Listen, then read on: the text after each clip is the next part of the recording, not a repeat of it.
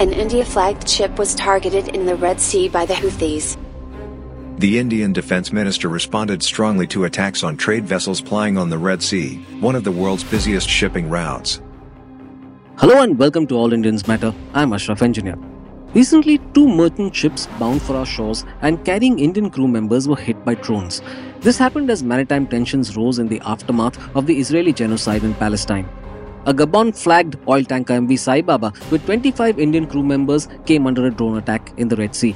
The Israel linked merchant ship MV Chem Pluto with around 20 Indian crew members was hit by a drone 217 nautical miles off the Porbandar coast.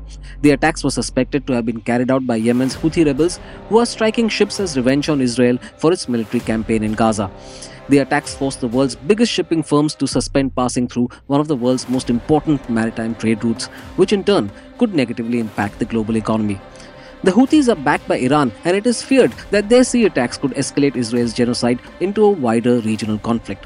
Who are the Houthis, and what are they aiming to achieve through drone attacks on ships?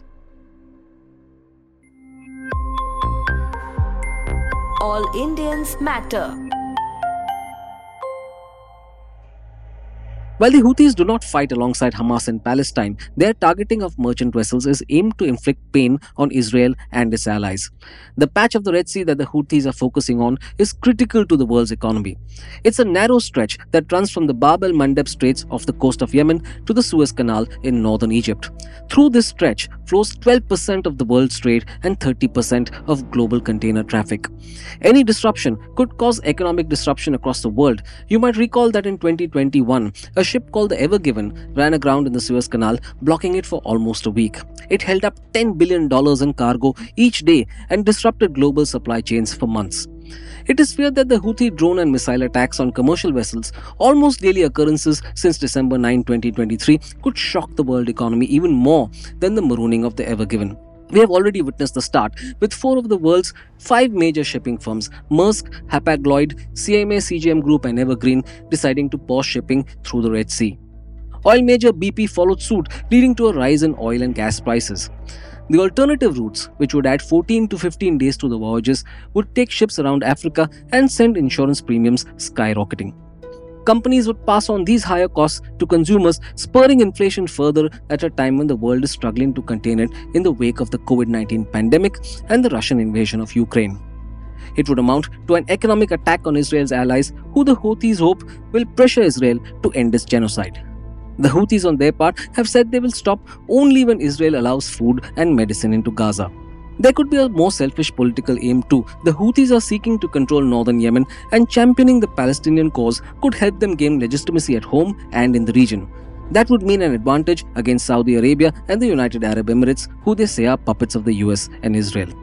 The Red Sea attacks began soon after the start of the Israeli campaign in October, with the Houthis saying they would target any ship bound for Israel. However, it's not clear that all the ships they've attacked were going there. The US has responded with an international naval operation to protect maritime trade, with the UK, Canada, France, Bahrain, Norway, and Spain joining it. So, who are the Houthis?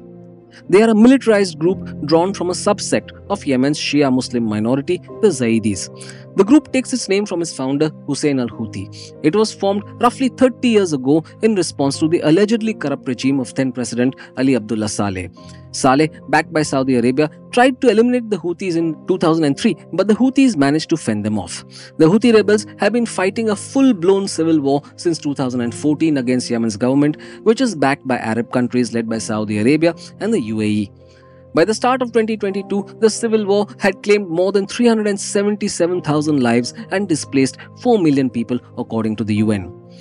The Houthis say they are part of the Iran led so called Axis of Resistance against Israel and the US, along with Hamas and Hezbollah, the latter being a Shia armed group in Lebanon. Hezbollah, in fact, served as a template for the Houthis and has been providing them with training since 2014.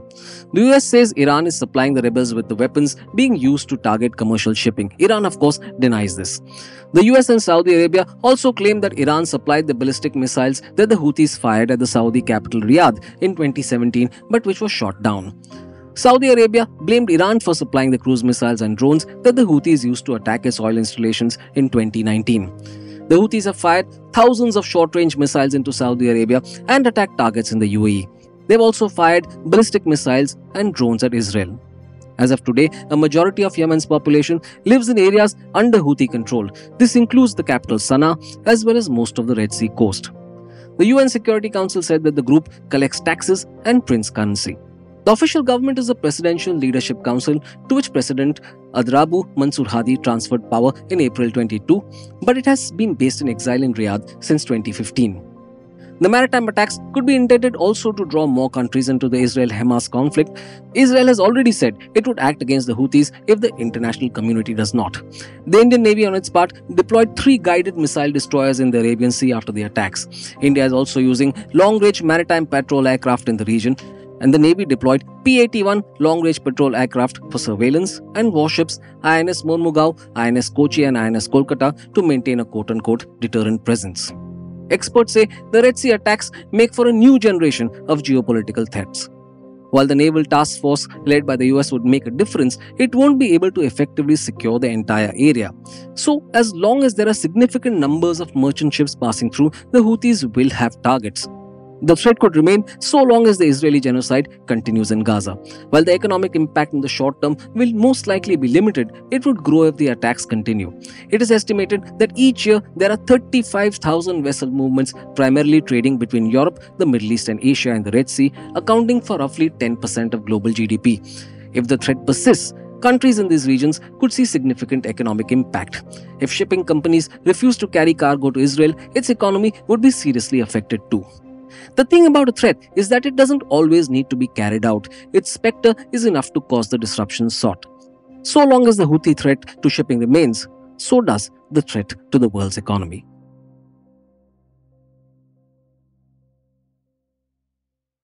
Thank you all for listening. Please visit allindiansmatter.in, that's A-L-L-I-N-D-I-A-N-S-M-A-T-T-E-R for more columns and audio podcasts. You can follow me on Twitter at Ashraf Engineer. That's A S H R A F E N G I N W R and All Indians Count. That's A L L I N D I A N S C O U N T. Search for the All Indians Matter page on Facebook. On Instagram, the handle is All Indians Matter. Email me at editor at allindiansmatter.in. Catch you again soon.